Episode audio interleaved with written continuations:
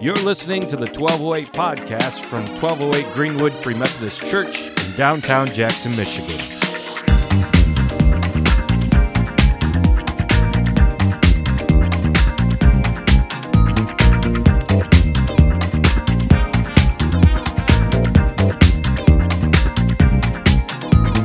We are in a series on Luke right now, and today we are finding ourselves in Luke 13, 10 through 17. If you want to read in your own Bibles, you can. I'm in the ESV if it's helpful, but I'll have it up on the screen if you just want to read there. So we're on Jesus and a spirit of disability, and it goes like this. Now, Jesus was teaching one of the synagogues on the Sabbath, and behold, there was a woman who had had a disabling spirit for 18 years. She was bent over and could not fully straighten herself. When Jesus saw her, he called her over and said to her, Woman, you are freed of your disability. And he laid his hands on her, and immediately she was made straight, and she glorified God. But the ruler of the synagogue, indignant because Jesus had healed on the Sabbath, said to the people, There are six days in which work ought to be done. Come on those days and be healed, and not on the Sabbath day. Then the Lord answered him, You hypocrites! Does not each of you on the Sabbath untie his ox or his donkey from the manger and lead it away to water? And ought not this woman, a daughter of Abraham, whom Satan bound for 18 years, be loosed from this bond on the Sabbath day? As he said these things, all his adversaries were put to shame, and all the people rejoiced at all the glorious things that were done by him. All right. Usually, when we preach this passage, our focus is on the Sabbath and what it should be used for. Obviously, um, as you can see in this passage, religious folk of Jesus' time really wanted to hold to the commandments so strongly, and they really didn't like Jesus, so they would point his finger to the point of sounding nonsensical. Hey, let's say that one of your pets fell in a ditch on the Sabbath, or you'd be like, sorry, buddy, I'll be back tomorrow. She's like, no, obviously not. Your animals need to drink. Are you like, sorry, buddy, can't give you anything to drink today. It's the Sabbath. And Jesus is like, of course, this woman who's been dealing with pain for 18 years, if God wants to heal her on the Sabbath, what are, what are you worried about? Like, do you not understand the point of the Sabbath and this good day and the good things that can happen? So that's a lot of the focus of this passage, but I actually today uh, want to zoom in on a different part of it. It's the spirit of disability. And I want to talk about the church and how we treat disabled people. This has been something that I've started been uh, studying the last few weeks or so um, as I've been trying to dive deeper into this topic. And I was painfully unaware um, how often the church can really create problems for people dealing with disability, especially theological problems, um, identity problems, soul problems, the kinds of things that we say on behalf of God to people dealing with disability is pretty pretty bad. And uh, I recognize in my own life that it's just been a blind area to me. It's been an area of justice that I just haven't paid attention to. When I think back through my time here at 1208, there's plenty of things where it's like, well, if I could go back and do that differently, I would. For example, um, one of the only ways into our building is, uh, if you're dealing with disability, is this front door. And yet, for many years, when I was getting the church set up, I just wouldn't unlock that door because nobody ever used it. Meaning, if somebody came with disability, they would have found that the doors were locked to them. And I realized like how much of a issue that would be. That you'd be like, okay, I guess this church isn't interested in me or serving people um, who can't even get up two stairs. They they don't care about someone like me. So that that was like one of the things was like, wow, I got to work on that. And then I started reading a book by Amy Kenny. Amy Kenny is someone who's been dealing with disability for her whole life. Um, she wrote this book. It's a great book where most of what we're going to talk today comes right out of it, but it's called My Body is Not a Prayer Request. It's disability justice in the church. Her name's Amy Kenny. She's a scholar who has written this book to kind of draw attention to what people with disability deal with in relation to the church. And I realized I had to put my defenses down to hear what she had to say because as somebody who's physically able to do the kinds of things that she's not, uh, much of my brain when I'm reading these things is like, well, this is probably like a minority issue. This is like, Jamin, that's the kinds of things that Jesus cares about minority issues. Jesus cares about the, the poor and the oppressed and the marginalized and things like disability fall into that. So Amy Kenny shows the church what she has put up with throughout her life. Sometimes it's funny, sometimes it's sad, sometimes it's appalling. And uh, I want to I want to go through a few of the lists that she has in her book as somebody who has disability, what what she often deals with. So she's got a bunch of lists in her book. Here's the first one. Strangers will come up to her as someone with disability and recommend ways to heal her. Ready for these? These ones are these ones are weird. Ways to heal your legs so that you can walk again. Number one, sleep with a bar of soap. Can you imagine a stranger walking up to you? Hey, I noticed your legs don't work. Have you tried sleeping with a bar of soap before? Wow. no, I have not tried that. Uh, put garlic in your socks. Home remedies. Get more sun or avoid the sun. Either or. Use a heat lamp or put an ice pack on your legs. You can bathe with Epsom salts because Epsom salts will draw out disability, is what they would tell her. Vitamin C, magnesium, iron, maybe all of those things. Uh, bone broth or pickle juice, but never together. Don't have bo- bone broth and pickle juice together, they have to be separate. Uh, you can just try to relax, that'll heal you. Uh, jog. Eventually, your legs will remember, oh, yeah, this is how I work, and you'll run again. And then hit the other leg with a hammer. These are the kinds of things that strangers have walked up to somebody who cannot walk and just said, Here's how you fix your legs. Now, she has felt like a lab rat going to so many different kinds of doctors saying, How can I fix this? to the point that she, she eventually had to say, like, you, you guys are just treating me like a project now. I don't, I don't feel humanized by doctors. And this is how the rest of the world, just strangers on the street, would tell her when they see that she can't walk. Because when we run into people who are different from us, a lot of times we feel suddenly on edge and we want to be like starting these conversations as to how to make you more like me. Amy does not feel unnormal. She does not feel like less of a person, except for the fact that people see her want to heal her and make them more like them so that she can feel more like a person from their perspective. These are the kind of things that we do to people dealing with disabilities. Uh, people will run into her sometimes and say these at least statements. Well, at least you don't have this problem. At least you don't have this problem. Here's the ones that she got. At least you'll be running in heaven. At least you're only physically disabled. At least it's not cancer. At least you have a caring husband. At least you don't look disabled. At least you can count your blessings. At least you don't let your disability define you. At least you're inspiring others. At least this is a part of God's plan for you and at least you get good parking. Just statements that people throw her way that she has to deal with all the time. Other lists disability denials. Apparently, people in disability will run into this all the time, where they'll go to like uh, um, the state to get their license that shows that they are disabled, and the state will actually like really press them to make sure that they're disabled. So here she is. She can't walk. And the lady at the counter is like, Yes, you can. Show me. Prove to me that you can't walk. okay. Uh, but they'll run into this because occasionally somebody will cheat the system and lie about that. But then that becomes like a stereotype for all people dealing with disability. Oh, well, you're all just liars. We don't, that's not how the life, our lives work.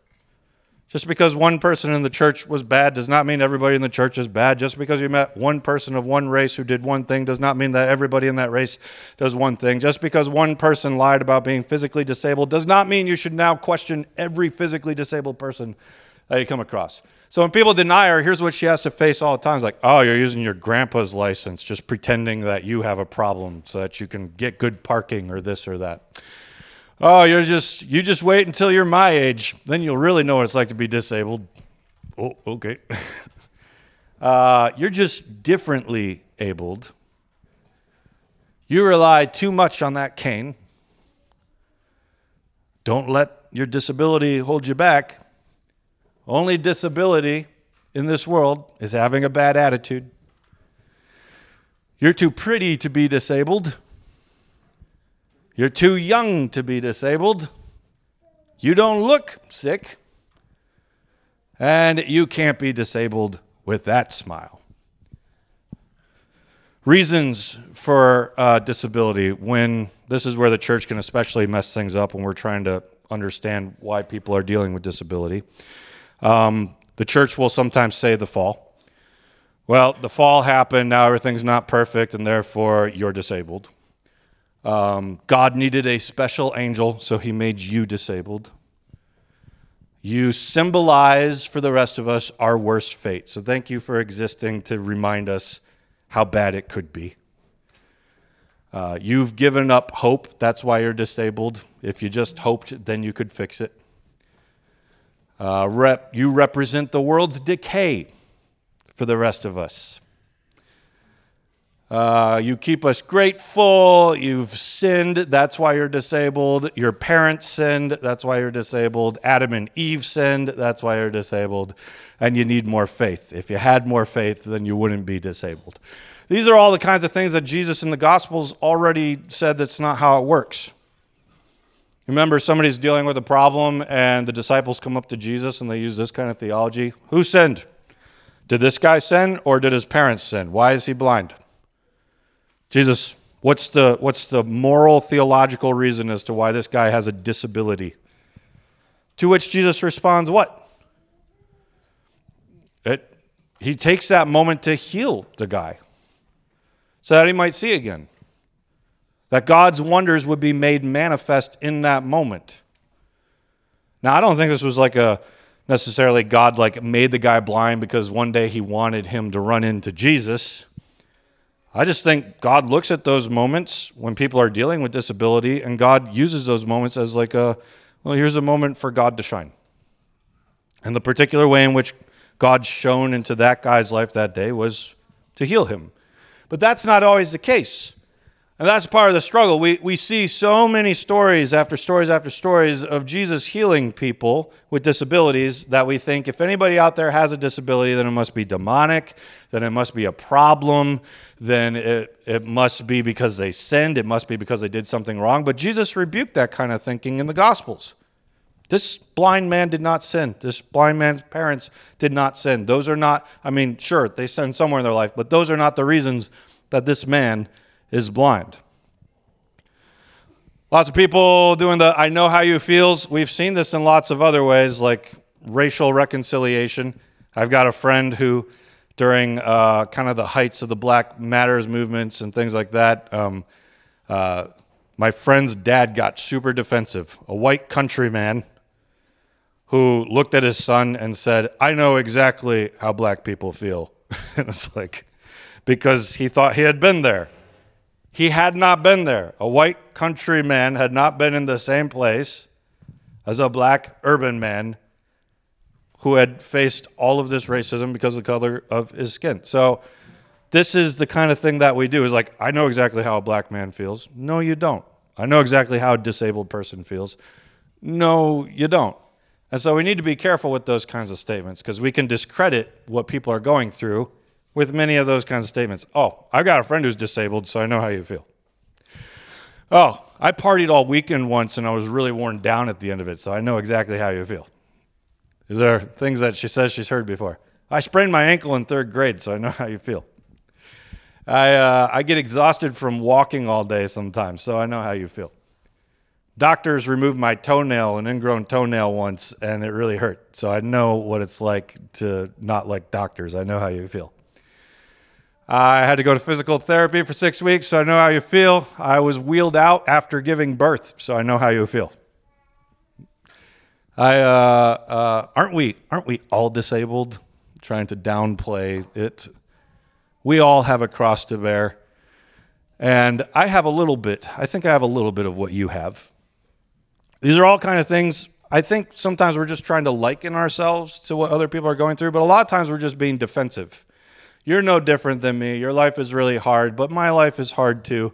And we've all kind of made those statements where we downplay what someone else is going through by trying to liken ourselves to the same thing. And the truth is, we're not going through that. I've done that. You've done it. I've done it in the past week.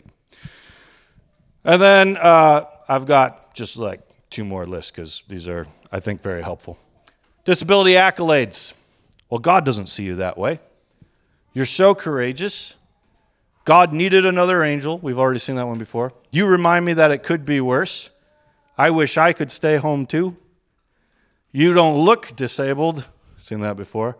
I realize my suffering isn't that bad. Here's maybe one of the worst. I'd kill myself if I was like you.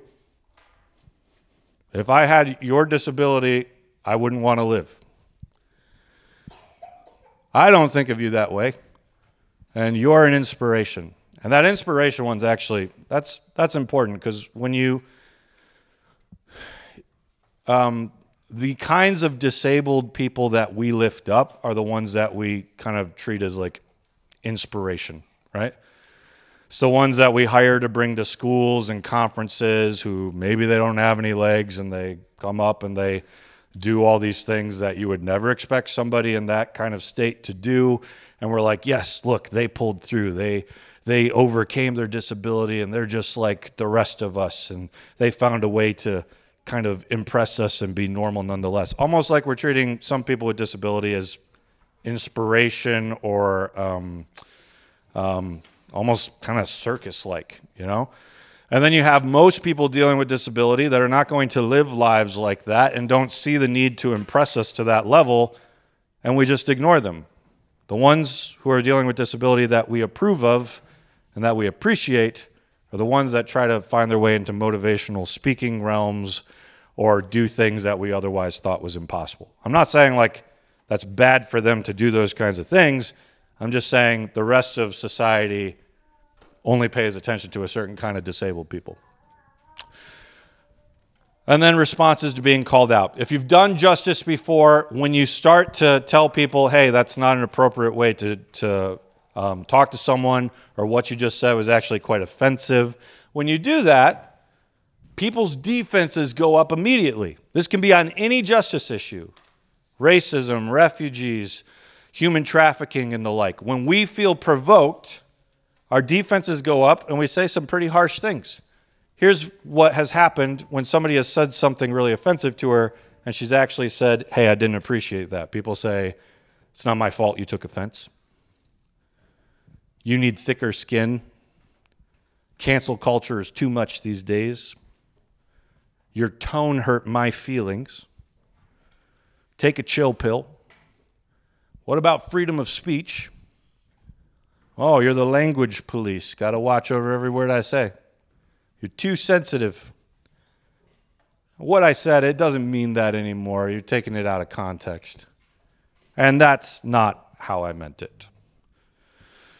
This, I mean, this is straight across the board. Any justice issue you get a part of, if people do not lower their defenses, you're always ready to like, somebody says something to you, provokes you, you could put down your defenses and say, You're right. I never thought of it that way.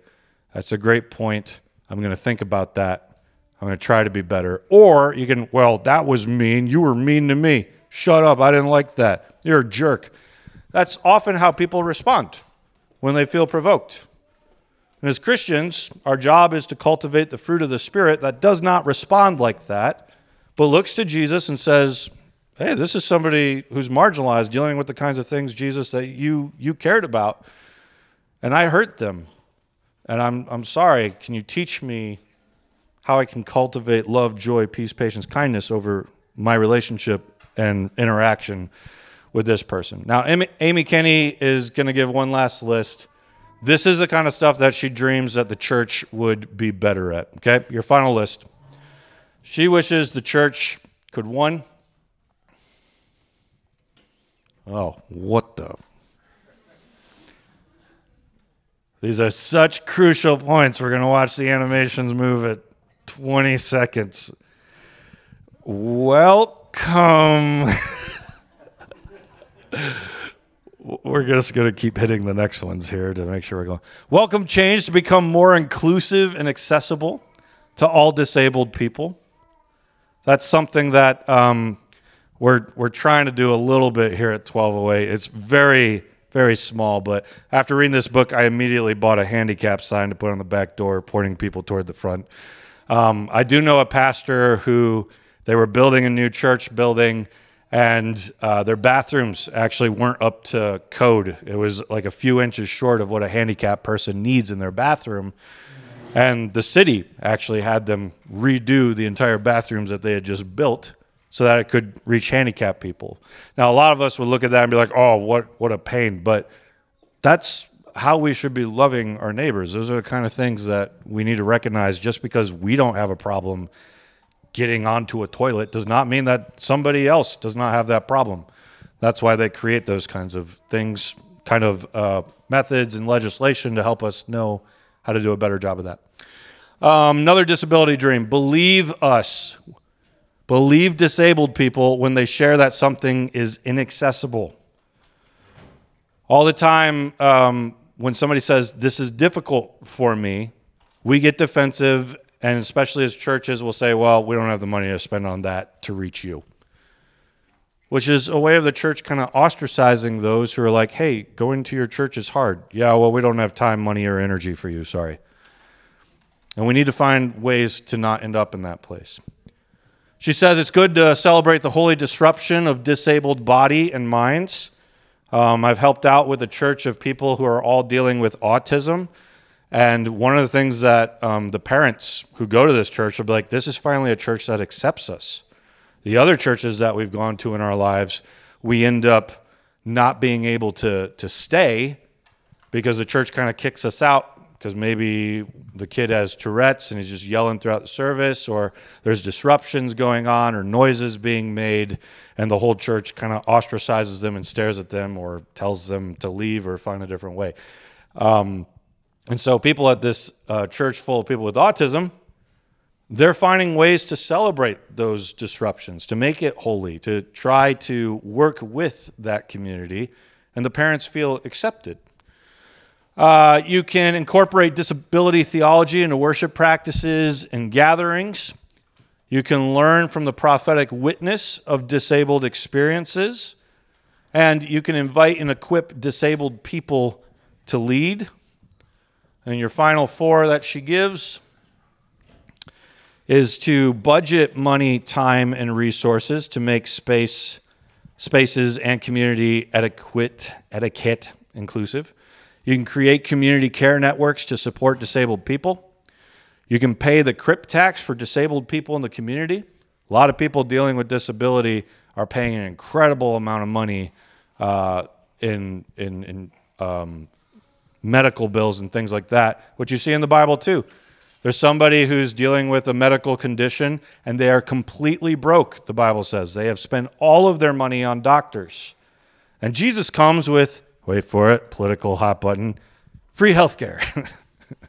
Jesus shows up and heals the lady, putting her back into a safe place. And then she says, finally, to worship the disabled God. When Jesus is resurrected, it seems like he kept his wounds. wounds, not wombs. When Jesus was resurrected, he seemed to still have scars on his hand.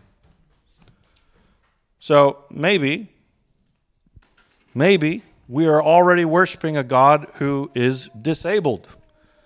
A God who himself, just like he became a refugee, just like he became homeless, also by the end of it became disabled. That is the God that we worship. And so, with all that being said, there, uh, I, I really do encourage you to, to check out that book. Uh, I think it can be helpful to all of us to pay attention to our disabled brothers and sisters and provoke us on a justice issue that maybe we don't often pay attention to. Maybe you are way more involved in this issue um, than I am, but for me, it was reprovoking all over again. Um, in the racial world, you might be called a racist, but in the disability world, you're called an ableist. And the amount of things that I realized I was very ableist about as I read through that, I was like, I have two options while I keep reading this book. I can put my defenses down and trust Amy and let it convict me and change me, or I can just fight back and learn nothing from this book the whole time and take on the title ableist. I tried to do the first part. When we, when we um, when we become ableist, we, we hurt the people around us. Now, this is difficult because in today's passage, Jesus healed someone with a spirit of disability, right? And we're like, well, so what? We shouldn't pray for disabled people. We shouldn't pray that, that their bodies would be healed and things like that.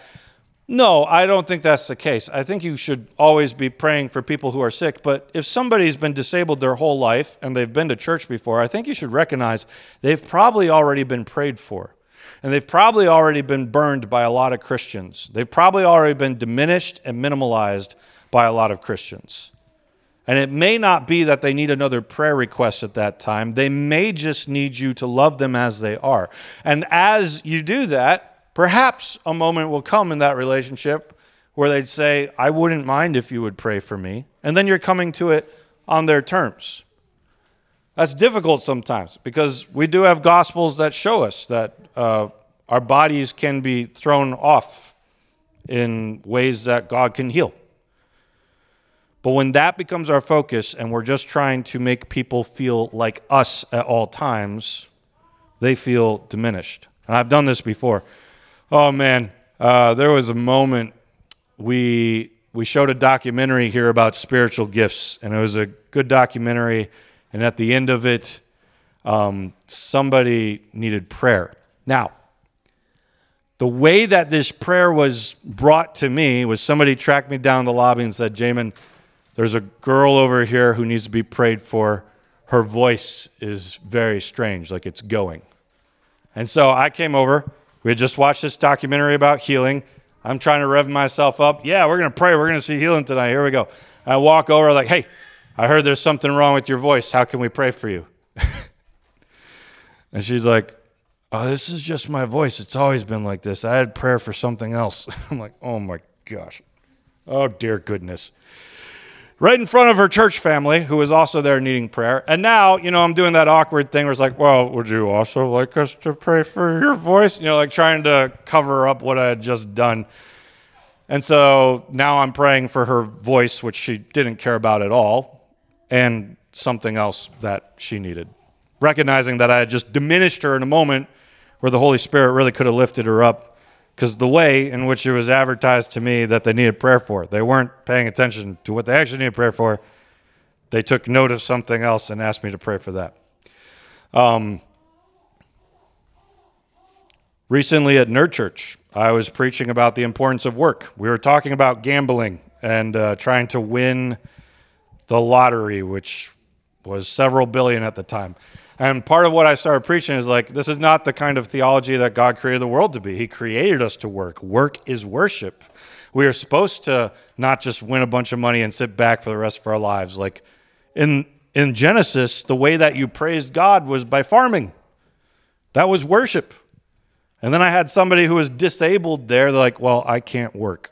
I was like, Right. Yeah. Well, I'm not saying you don't worship God. You know, like those are the moments where it's like, I did not take into account other people cannot work as easily as me. That's not their fault, and they're not not worshiping God because of that. Um, we have to figure out how to listen and how to be better. And I'll, I'll end with uh, I'll end with the story. This past week, I was in a board meeting for one of the boards I serve on um, that oversees a ministry to disabled people. And uh, that ministry to disabled people, we're seeing stories come about that other churches hadn't. Uh, these were people dealing with autism, and a parent came up to them that past week and said, Hey, this was the first time my child has ever taken communion. To which another pastor in the room responded, Well, why was that? And I just kind of interjected because I've heard this kind of story before. People with autism at some churches aren't allowed to take communion because they, they can't, uh, the people think that they can't comprehend what's going on, and so they don't want them to partake of it because that seems like it would be an abuse of, of the sacrament or something like that. Uh, to which the pastor was like, Well, you know, we don't know that that story is true, which is true. We don't know that that story is true. I've heard those kinds of stories before, so that could have been the case. Uh, but the pastor went on to say, like, we, we don't want to, you know, we need to be careful with this ministry we're doing to disabled people because when we hear that other churches messed up for them, like, we can take all those stories and just toss them back at other churches. And the church already has enough critique going on. We don't need to be adding to it right now. I want to be sensitive of that. to which I I never speak in these board meetings, but this night I pushed back. I was like, all of the people that go to this church for disabled people, these are their stories. It's not the first time someone has not had communion because they had autism. And those kinds of stories, like, they should be shared because other people whose children have not had communion because they have autism they're going to gravitate to that. Somewhere where somebody treats my kid with respect, who lets my kid get to Jesus. A church that baptizes my children, a church that gives my children communion, a church that that loves them and isn't annoyed when they interrupt the message or the music or this or that. And I just proposed after uh, the meeting when I was talking with them, was like, those are the kind of stories that I, I need to hear because I don't know that I've messed up or that I've missed the mark until somebody else tells that story and I say, wow, yeah, I got to watch out for that because maybe I've done that before or maybe I would do that if I hadn't thought about it ahead of time. This idea that the church has enough criticism going on that it doesn't need to hear anymore, it's not right. We, we, need to, we need to soak in our mistakes so that we don't make them again down the road. So, Jesus, we come before you right now. I think this can be a, a an opening conversation for any justice issue. Because a lot of us haven't done a whole lot of research into disability. And when we see all the things that someone like Amy Kenny faces, then some of the other justice issues start making sense to us where we say, wow, this this is the same kind of stuff that happens over here in racism. This kind of stuff that happens over here with refugees. Same kind of stuff with human trafficking. And if we are open to your spirit, we might actually experience some conviction. So, God, would you kill the ableist things in me that I would treat those dealing with disability as the way that you would treat them?